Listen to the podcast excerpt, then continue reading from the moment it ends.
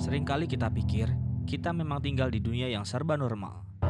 Keanehan kecil yang tampak nyata di depan mata hanya menjadi sebuah kebetulan. Sayangnya di sini, kebetulan, kayalan, mitos, tahayul, sains ilmiah melebur di dalam ruang dimensi yang sejalan dengan realita. Anda sedang memasuki batas kabur.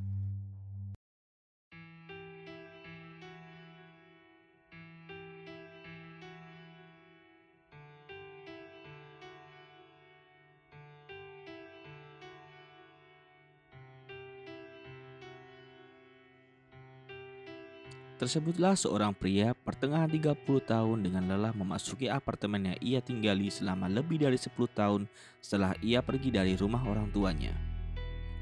Joe bukanlah seorang pembisnis yang handal. Ia berkutat menjual properti di saat resesi sedang melanda negeri dan investor-investor dari perusahaan pesaing yang berusaha menancapkan cakar-cakarnya ke tempat ia merayu para konsumennya. Hari ini ia gagal memenangkan proyek pembangunan taman di tengah kota setelah tahu pesaingnya lebih dulu membeli surat tanah dari pemerintah sementara tempat ia kerja gagal melobi perusahaan konstruksi saat semua pemulus yang mereka kirimkan diterima. Pekerjaannya di ujung tanduk jika proyek-proyek lain tak kunjung datang ke meja kerjanya. Apalagi beberapa malam terakhir ia gunakan semua waktu istirahatnya tinggal di kantor untuk menyelesaikan pekerjaan agar tidak dipecat. Joe telah sampai di lantai tempat ia tinggal. Di lantai tersebut, ada setidaknya enam ruangan yang sudah ditempati. Sepanjang lorong di mana tempatnya tinggal berada di paling ujung lift. Ia mendapati beberapa kotak kardus di depan pintu kamar yang paling dekat dengan lift dan di depan pintu kamar yang berhadapan dengan kamar Joe. Sesungguhnya, ia tidak pernah tahu siapa tetangganya di lantai ini, tapi pemandangan semacam ini jadi lumrah setiap ia pulang selama dua minggu ini. Kotak-kotak ini adalah barang-barang yang berasal dari kamar di belakangnya. Biasanya menunjukkan bahwa ada orang yang pindah ke kamar tersebut atau justru pergi. Meski hal tersebut lumrah, Joe sedikit penasaran dengan apa yang membuat lantai apartemennya ini menjadi tempat yang paling sering mendapati penghuni baru. Tidak ada yang spesial dengan pemandangan dari lantai ini. Hanya gedung-gedung apartemen lain jika melongo ke jendela. Paling menjijikan adalah pemandangan gorong-gorong kota dengan air hitamnya yang mengalir jika Joe berdiri di balkon kamarnya dan menghadap ke utara. Tidak ada interaksi sosial yang Joe lakukan selama tinggal di sini. Kecuali dengan pemilik apartemen yang setiap jatuh tempo pembayaran uang sewa. Jadi, ia tidak akan pernah tahu siapa yang pergi dan datang. Apa yang membuat mereka memilih menyewa tempat tinggal di sini dan apa yang membuat mereka pergi? Datang dan pergi. Apartemen ini hanyalah sebuah tempat tinggal sementara bagi mereka. Hanya Joe yang bertahan dan terus bertahan dan mungkin tak lama lagi kardus-kardus itu akan tiba di depan kamarnya.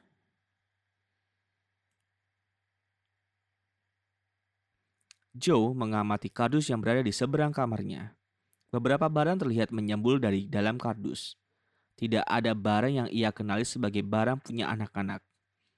Jadi tetangga depannya kali ini ia asumsikan sebagai seorang lajang seperti dirinya. Atau dia baru ingat kalau apartemen ini memang tidak ada anak kecilnya sama sekali. Lumrah untuk mengetahui bahwa lingkungan yang ada di sekeliling apartemen ini adalah gedung-gedung perkantoran dengan aktivitas orang yang sangat padat. Joe mengamati kardus yang berada di seberang kamarnya. Beberapa barang terlihat menyambul dari dalam kardus. Tidak ada barang yang ia kenal sebagai barang punya anak-anak. Jadi, tetangga depannya kali ini ia asumsikan sebagai seorang yang lajang seperti dirinya. Atau dia baru ingat kalau apartemen ini memang tidak ada anak kecilnya sama sekali. Lumrah untuk mengetahui bahwa lingkungan yang ada di sekeliling apartemen adalah gedung-gedung perkantoran dengan aktivitas orang dewasa yang sangat padat.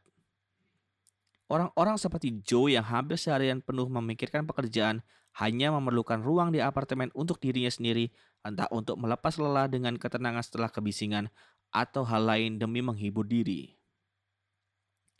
Itu juga alasan Joe sampai saat ini masih nyaman dengan hidup sendiri. Meski ia tidak ada masalah dengan percintaan atau tidak sedang terlibat dengannya, ia juga tidak mempersalahkan jika ada anak kecil di sekitarnya. Joe lantas mengingat keponakannya yang ia temui hanya pada malam pergantian tahun saja. Joe tidak sadar dirinya telah lama memandangi tumpukan kardus di depan kamar tetangganya sampai ia terkejut pintu kamar tersebut terbuka. Lamunannya buyar hingga ia hampir saja membalikkan badan dan buru-buru masuk ke kamarnya sendiri. Tapi itu sungguh tidak elok. Jadi ia putuskan membuat dirinya tetap berdiri di ambang pintu sambil menyapa tetangga depan kamarnya yang tidak pernah ia sapa dan jumpai sebelumnya. Halo.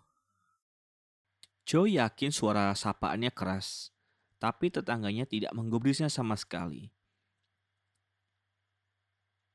Pria yang setidaknya seumuran dengan Joe hanya menatap mata Joe sesaat, lantas memalingkan muka dengan wajahnya yang pucat dan menutup pintu.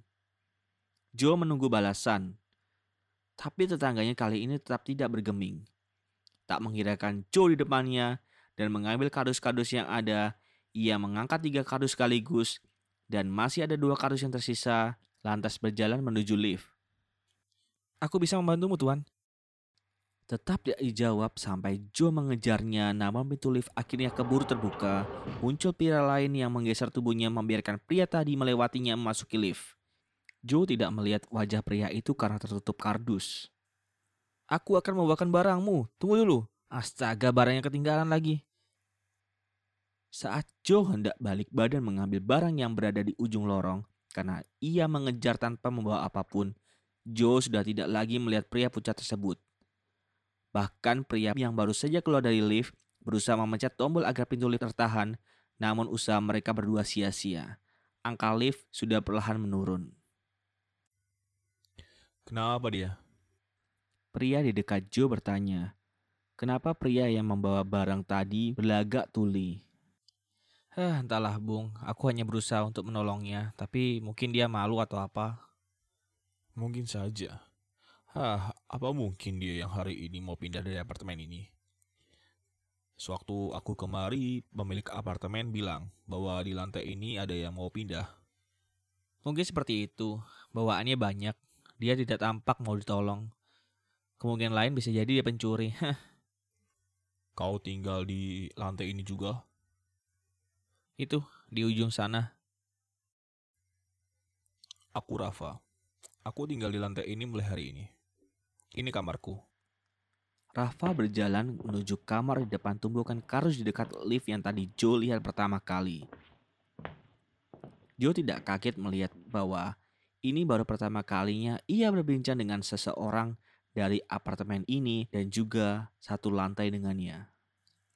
Wah, aku tidak menyangka dalam satu hari bisa banyak yang keluar pergi di lantai ini. Meski di minggu-minggu ini pemandangan seperti ini sudah biasa kulihat. Begitulah, Bung. Keadaan memang tidak bisa ditebak. Aku mendapatkan posisi bagus di perusahaan esok kembali. Ya, perusahaan terkenal itu. Ini juga pertama kalinya aku berada di kota ini. Jadi aku memilih di sini karena harganya masuk akal juga ada yang merekomendasikan. Tak gampang memilih tempat tinggal di lingkungan sibuk tuh. Joe mendadak pusing saat Rafa menyebut nama perusahaan tadi itu adalah nama perusahaan yang selalu menghambat pekerjaan Joe selama ini. Dan bertetangga dengan salah satu pegawainya mungkin akan menjadi akhir yang buruk. Kau tak apa-apa, Bung. Kau tampak pucat. Ya, ya, aku kelelahan. Aku akan beristirahat. Mohon maaf aku tidak bisa membantumu memasukkan barang-barangmu. Oh, santai saja. Beristirahatlah, Bung. Aku masih punya tenaga untuk hari ini dan besoknya. Semoga kita bisa jadi tetangga yang baik ya. Satu sama lain. Rafa menjabat erat tangan Joe sebelum Joe beranjak pergi. Joe merasa tertekan karena satu orang di tempat tinggalnya ia merasa semuanya menjadi tidak aman lagi. Padahal belum tentu ia akan bertemu Rafa saat kerja, namun kaki Joe gemetar membayangkan nasibnya ke depan. Ia akan bekerja jauh lebih keras tapi Rafa dengan perusahaan yang begitu besar akan jauh lebih meninggalkan dirinya. Dalam waktu kurang lebih dari setahun, Joe membayangkan dirinya akan iri melihat Rafa berpamitan karena ia akan pergi dari apartemen murahan ini ke kondominium yang lebih elit dan tidak pernah Joe bayangkan sebelumnya. Ya, mungkin aku akan seperti pria tadi. Pindah dari apartemen ini dan ya. Joe menghentikan langkahnya di depan kamar. Lagi-lagi ada rasa penasaran berada di kepalanya Sesaat ia melihat kardus-kardus yang masih menumpuk banyak di depan kamar pria tadi. Karena penasaran, Joe secara lancang membuka satu kardus yang tertinggal tersebut untuk melihat siapa pria yang dulu menjadi tetangganya ini. Joe mengaduk-aduk isi kardus, tapi yang ia temukan hanya tumpukan perkas-kas rumah tangga biasa. Karena penasaran, ia membuka kardus yang lain. Tidak ada yang memberinya informasi siapa pria di depan tadi. Bahkan, ada keanehan kalau kebanyakan buku yang bertumpuk di kardus tersebut halamannya kosong semua. Di kardus lain, ia melihat selembar foto pria tadi sedang berdiri di pinggir danau. Cerutu di mulutnya menyala dan senyumnya melebar. Hanya saat Joe semakin lama memandangi foto pria tersebut, ia baru sadar bahwa semakin lama pula foto tersebut pudar dan gambar pria tadi menjadi putih seakan Joe selama ini hanya memegang selembar kertas kosong. Joe berjingkat nyeri dan membuang kertas foto di tangannya dan berlari menuju kamarnya.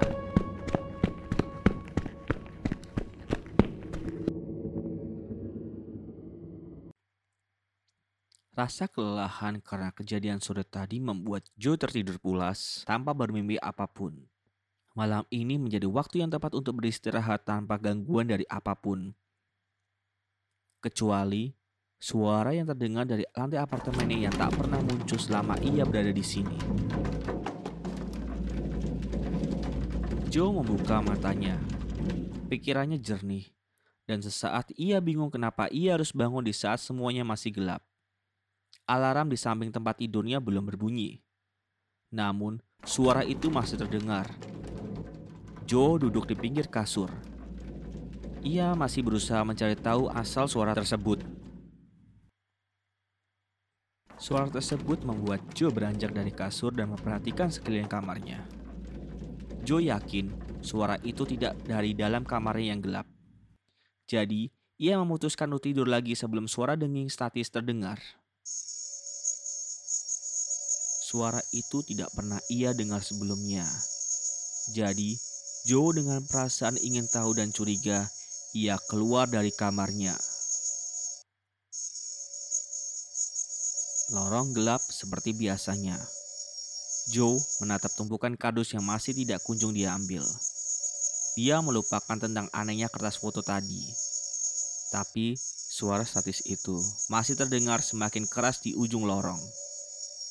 Joe melongok keluar dan melihat seberkas cahaya keluar dari bawah kamar Rafa, penghuni baru yang ia temui tadi sore.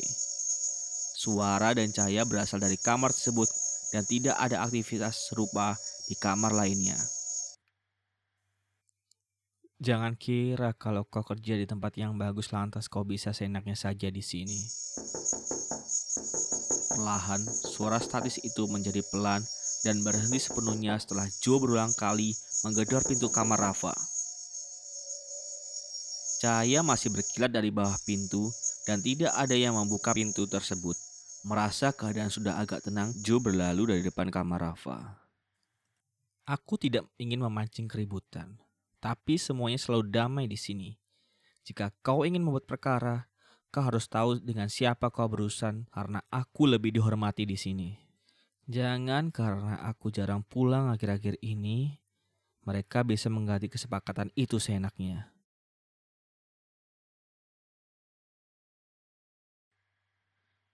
Pagi berikutnya dimulai dengan sangat berat. Joe merasa dirinya tidak enak badan, namun tetap saja memaksakan diri untuk berangkat kerja dengan segala kemungkinan yang terjadi. Ia juga tidak lupa akan mengatakan bahwa Rafa harus menghormati peraturan yang tidak tertulis di apartemen ini yang sengaja akan dikarang olehnya agar tidak bersuara jika malam sudah larut. atau ia terpaksa memanggil polisi dan pemilik apartemen sebagai ancamannya. Joe baru sadar kalau kardus milik pria kemarin sudah tidak ada. Padahal tadi malam ia ingat masih ada di sana. Sebagai apa pria itu mengambilnya? Joe berusaha melupakannya karena ia masih berada di dalam suasana hati yang kacau. Saat melewati kamar Rafa, Joe berhenti dan ingin mengetuk pintu tersebut. Namun, ia urungkan karena ia harus secepatnya kembali ke kantor. Tahan liftnya. Tahan. Joe malah dengan gesit memencet tombol menutup lift. Tapi Rafa termasuk cekatan karena ia berhasil menahan pintu lift dengan tas kerjanya. Wah, selamat pagi, Bung. Semangat sekali pagi ini. Setidaknya ada yang lebih semangat dari aku. Benar sekali. Padahal malam tadi habis pesta bukan? Hah? Pesta? Tahukah Anda kalau kami di sini membuat semacam peraturan tentang kegaduhan di larut malam? Wajah Rafa membatu sewaktu Joe mencecarnya dengan pernyataan-pernyataan yang tidak tertulis. Tapi aku tidak tahu apa-apa. Siapa yang mengadakan pesta di larut malam? Astaga, kau masih berkilah. Aku tadi malam harus merelakan tubuhku yang baru saja menikmati kasur setelah sekian lama tertidur di meja kantor karena suara berisik. Dan itu dari kamarmu. Joe berusaha menenangkan diri tapi Rafa tetap saja berkilah. Oke, biar ku katakan padamu. Mungkin aku baru datang. Tapi aku sama sekali tidak tahu apa-apa tentang peraturan tidak tertulis ini dan juga bahwa aku harus mengatakan sejujurnya tadi malam aku tertidur setelah menata kamarku. Aku tidak mungkin langsung mengadakan pesta setelahnya. Aku capek. Joe tidak menyanggah. Ia hanya menatap Rafa sampai pintu lift terbuka di lantai dasar. Ayolah Bung, aku mengadakan yang sebenarnya. Tapi aku akan minta maaf jika suaraku memang mengganggumu. Itu suara menata kamarku. Meski jarak kamar kita jauh, aku tetap merasa bersalah. Aku akan mencoba menjadi tetangga yang baik. Rafa menjulurkan tangannya. Joe meraihnya dengan sungkan. Rafa langsung bergegas pergi. Tapi dalam benak Joe ia tahu. Senyum yang ditampilkan Rafa adalah palsu dan penuh ejekan. Joe tidak akan pernah menganggap permintaan maaf itu.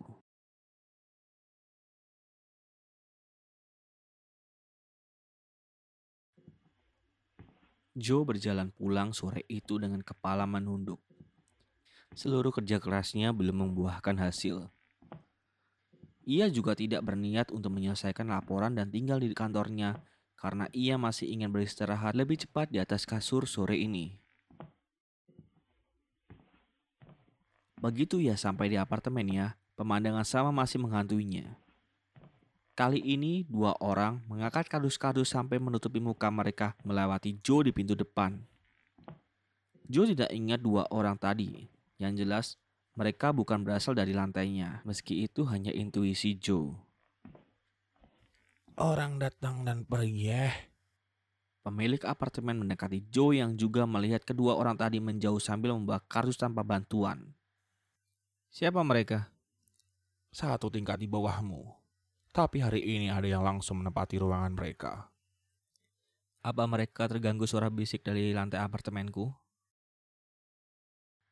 Suara apa, Joe? Joe menjelaskan tentang kejadian kemarin. Pemilik apartemen hanya mendengarkan saja. Hmm, bukan masalah besar. Jadi kupikir apa yang kau lakukan sudah benar. Jika dia membuat rusuh lagi, kau telepon saja aku. Jangan panggil polisi dulu. Aku akan menyelesaikannya. Dia tidak akan bertahan lama. Terima kasih, Pak. Sudahlah. Kau beristirahat saja. Aku masih harus mendata orang-orang yang datang. Ini juga tidak seperti biasanya. Kenapa kau jadi peduli dengan orang sekitarmu? Tapi tunggu dulu. Ya, ada apa? Kau kan seharusnya sudah... Sudah apa? Hmm, lupakan. Mungkin aku yang salah atau mereka yang salah. Pemilik apartemen meninggalkan Joe dengan tatapan kebingungan dan ada sedikit kelegaan dari Joe setelah mendengar usulan dari pemilik apartemen tadi. Semua penghuni apartemen ini mempunyai hak yang akan dilindungi oleh pemilik apartemen sejauh hak tersebut tidak mengganggu penghuni lain. Pihak luar apartemen tidak usah buru-buru mencampuri masalah yang ada. Hai Bung, baru pulang. Baru saja kondisi hati Joe agak tenang, melihat Rafa berdiri di luar kamar membuatnya menjadi suntuk lagi. Joe tidak menjawab. Ia hanya mengangguk dan berjalan cepat menuju kamarnya, tetapi Rafa berusaha mencegah. Jika kau tidak keberatan, aku akan mentaktirmu makan malam sebagai bentuk permintaan maaf karena aku telah mengganggu malam tadi. Bagaimana? Tidak usah, terima kasih. Ayolah, Bung. Sebagai tetangga yang baik, aku Sebagai harus... tetangga yang baik, kau harusnya menghormati keputusan tetanggamu. Joe tidak merasa bersalah telah membentak Rafa kali ini. Rafa sendiri hanya mengangguk paham lantas kembali ke kamarnya tanpa berkata apa-apa. Joe lega mengingat usia Rafa yang di bawahnya jika dilihat dari penampilan. Rafa memang perlu diberi pelajaran sopan santun. Kelak, mungkin Rafa akan sukses di perusahaannya. Joe akan menyerah, lantas menikah, atau kembali ke orang tuanya dan melupakan kebenciannya kepada Rafa. Tapi pelajaran bahwa dunia luas itu begitu bahaya dan gelap memang harus diajarkan pada anak-anak muda yang mempunyai uang saku bernama kebodohan serta arogan. Joe duduk di balkon menikmati suasana sore dan melihat ke arah gorong-gorong seperti yang ia lakukan biasanya di kala menikmati senja. Ia berpikir, jika suasana hatinya sudah enak, ia akan meminta maaf kepada Rafa entah esok atau lusa. Atau mungkin tak pernah sama sekali, karena bisa jadi Rafa sudah pindah. Atau dia yang pindah. Joe meneteskan air matanya tanpa sebab sore itu.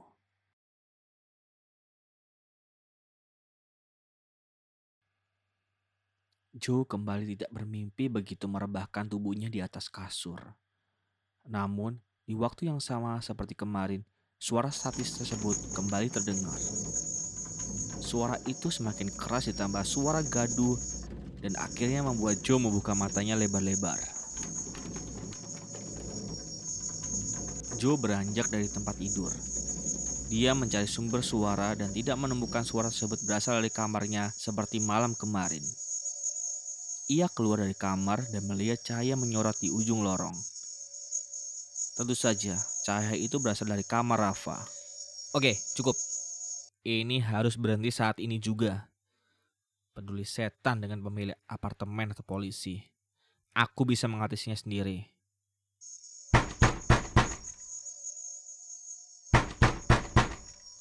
Aku tahu kalian di dalam. Kalian sudah kelewatan. Jika kalian tidak hentikan saat ini juga, aku tidak akan sungkan-sungkan untuk menelpon polisi akan menyeret bokong kalian keluar dari kamar ini dan apartemen ini. Oi, keluar! Cepat! Joe tidak mendapat jawaban meski ia sudah berteriak. Suara itu semakin membuatnya pekak. Maka kesabarannya sudah habis. Ia mendobrak pintu kamar Rafa tanpa perlu tahu konsekuensi apa yang akan ia terima berikutnya.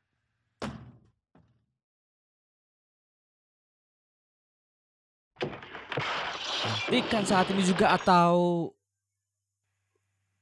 Joe mematung. Tenaganya menghilang seketika.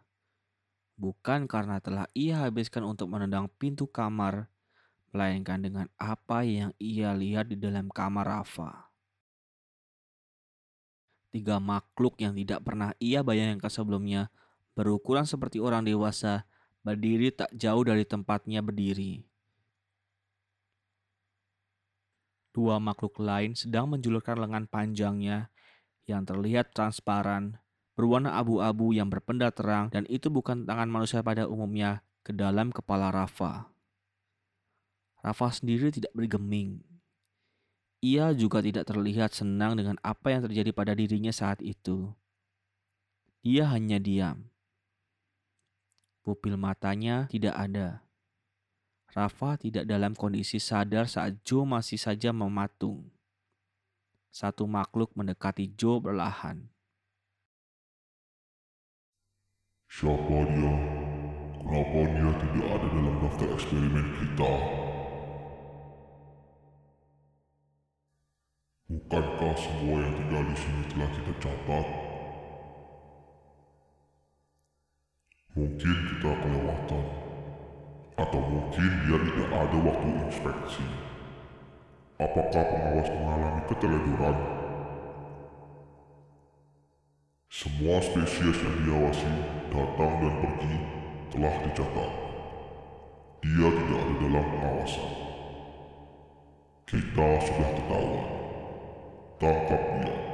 Gabungkan dengan eksperimen kali ini. Selama Joe mengikuti percakapan mereka dan berusaha untuk memahami, yang Joe pikirkan adalah kenapa ia bisa tahu bahasa mereka ini. Dan yang lebih parah saat makhluk yang paling dekat dengannya berusaha meraihnya dengan tangan transparan, Joe baru ingat dan kembali bisa mengontrol tubuhnya. Ia akan ditangkap dan dijadikan seperti Rafa. Tidak, hentikan, hentikan. Yang Joe pikirkan saat itu, dia kembali ke kamarnya, tapi ia memilih untuk pergi dari apartemennya. Dia menuju ke arah lift, namun lift tidak berfungsi. Dari kamar Rafa, dua makhluk tadi mengikuti Joe. Jalan mereka jauh lebih lambat dari lari Joe. Tapi tangan-tangan yang menjulur dari tubuh mereka kini sudah hampir sampai mengenai perut Joe. Joe mengelak dan berlari menuju ke tangga darurat.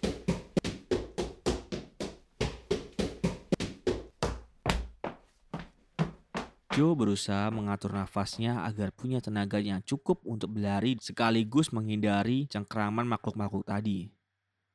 Joe masih tidak membayangkan kenapa dirinya dikejar atau diperlakukan seperti halnya Rafa.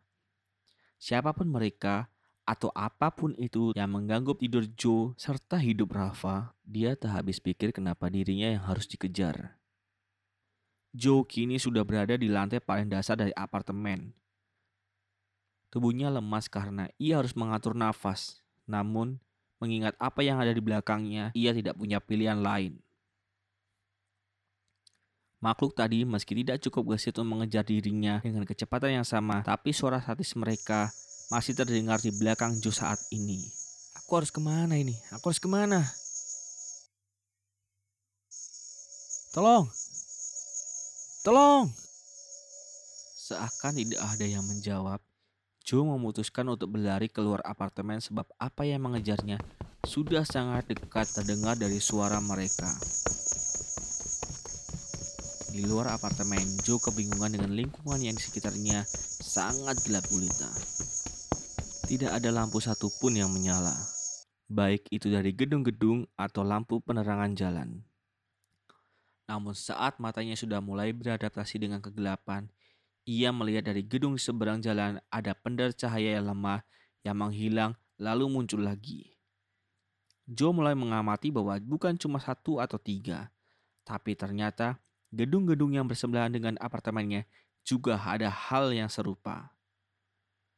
Saat ia berbalik ke arah apartemennya dan juga melihat hal yang sama, Joe tahu jika cahaya itu merupakan makhluk-makhluk yang berusaha menangkap dirinya. Kini, sosok pendar makhluk itu mengikutinya hingga ke jalanan. Joe berlari menjauh dari kegilaan ini.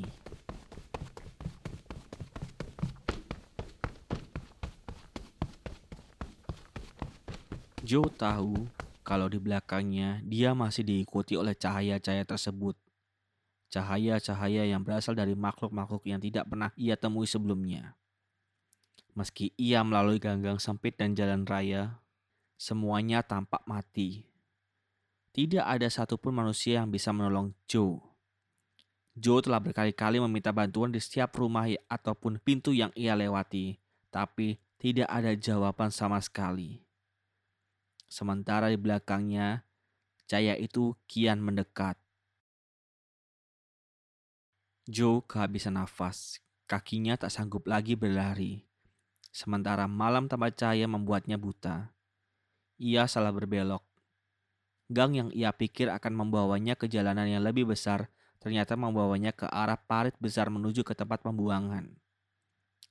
Tidak ada waktu lagi untuk memutar arah sebab makhluk tadi semakin mendekat karena suara itu semakin berdenging di kuping Joe. Mereka hanya beberapa langkah dari tempatnya berdiri. Dia hanya punya dua pilihan. Menyerahkan diri pada makhluk-makhluk tersebut dan dirinya akan diperlakukan sebagai Rafa atau dia memilih untuk menceburkan diri ke dalam parit yang dalam, lantas pergi selamanya bersama para kotoran. Kalian tahu, kalian itu payah. Kalian tidak akan mendapatkan apa-apa dariku, dari tubuhku. Aku memang manusia payah. Kalian sia-sia. Tapi, tapi jika kalian masih mau dengan tubuhku dan pikiranku ini, hmm, ambil saja sendiri. Ambil saja dengan kotoran-kotoran ini.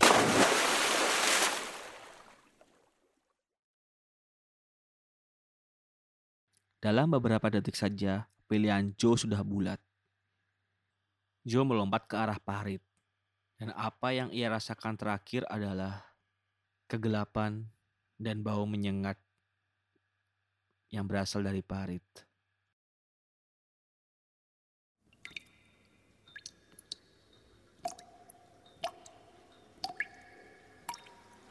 Kisah Joe tidak berakhir dengan begitu saja.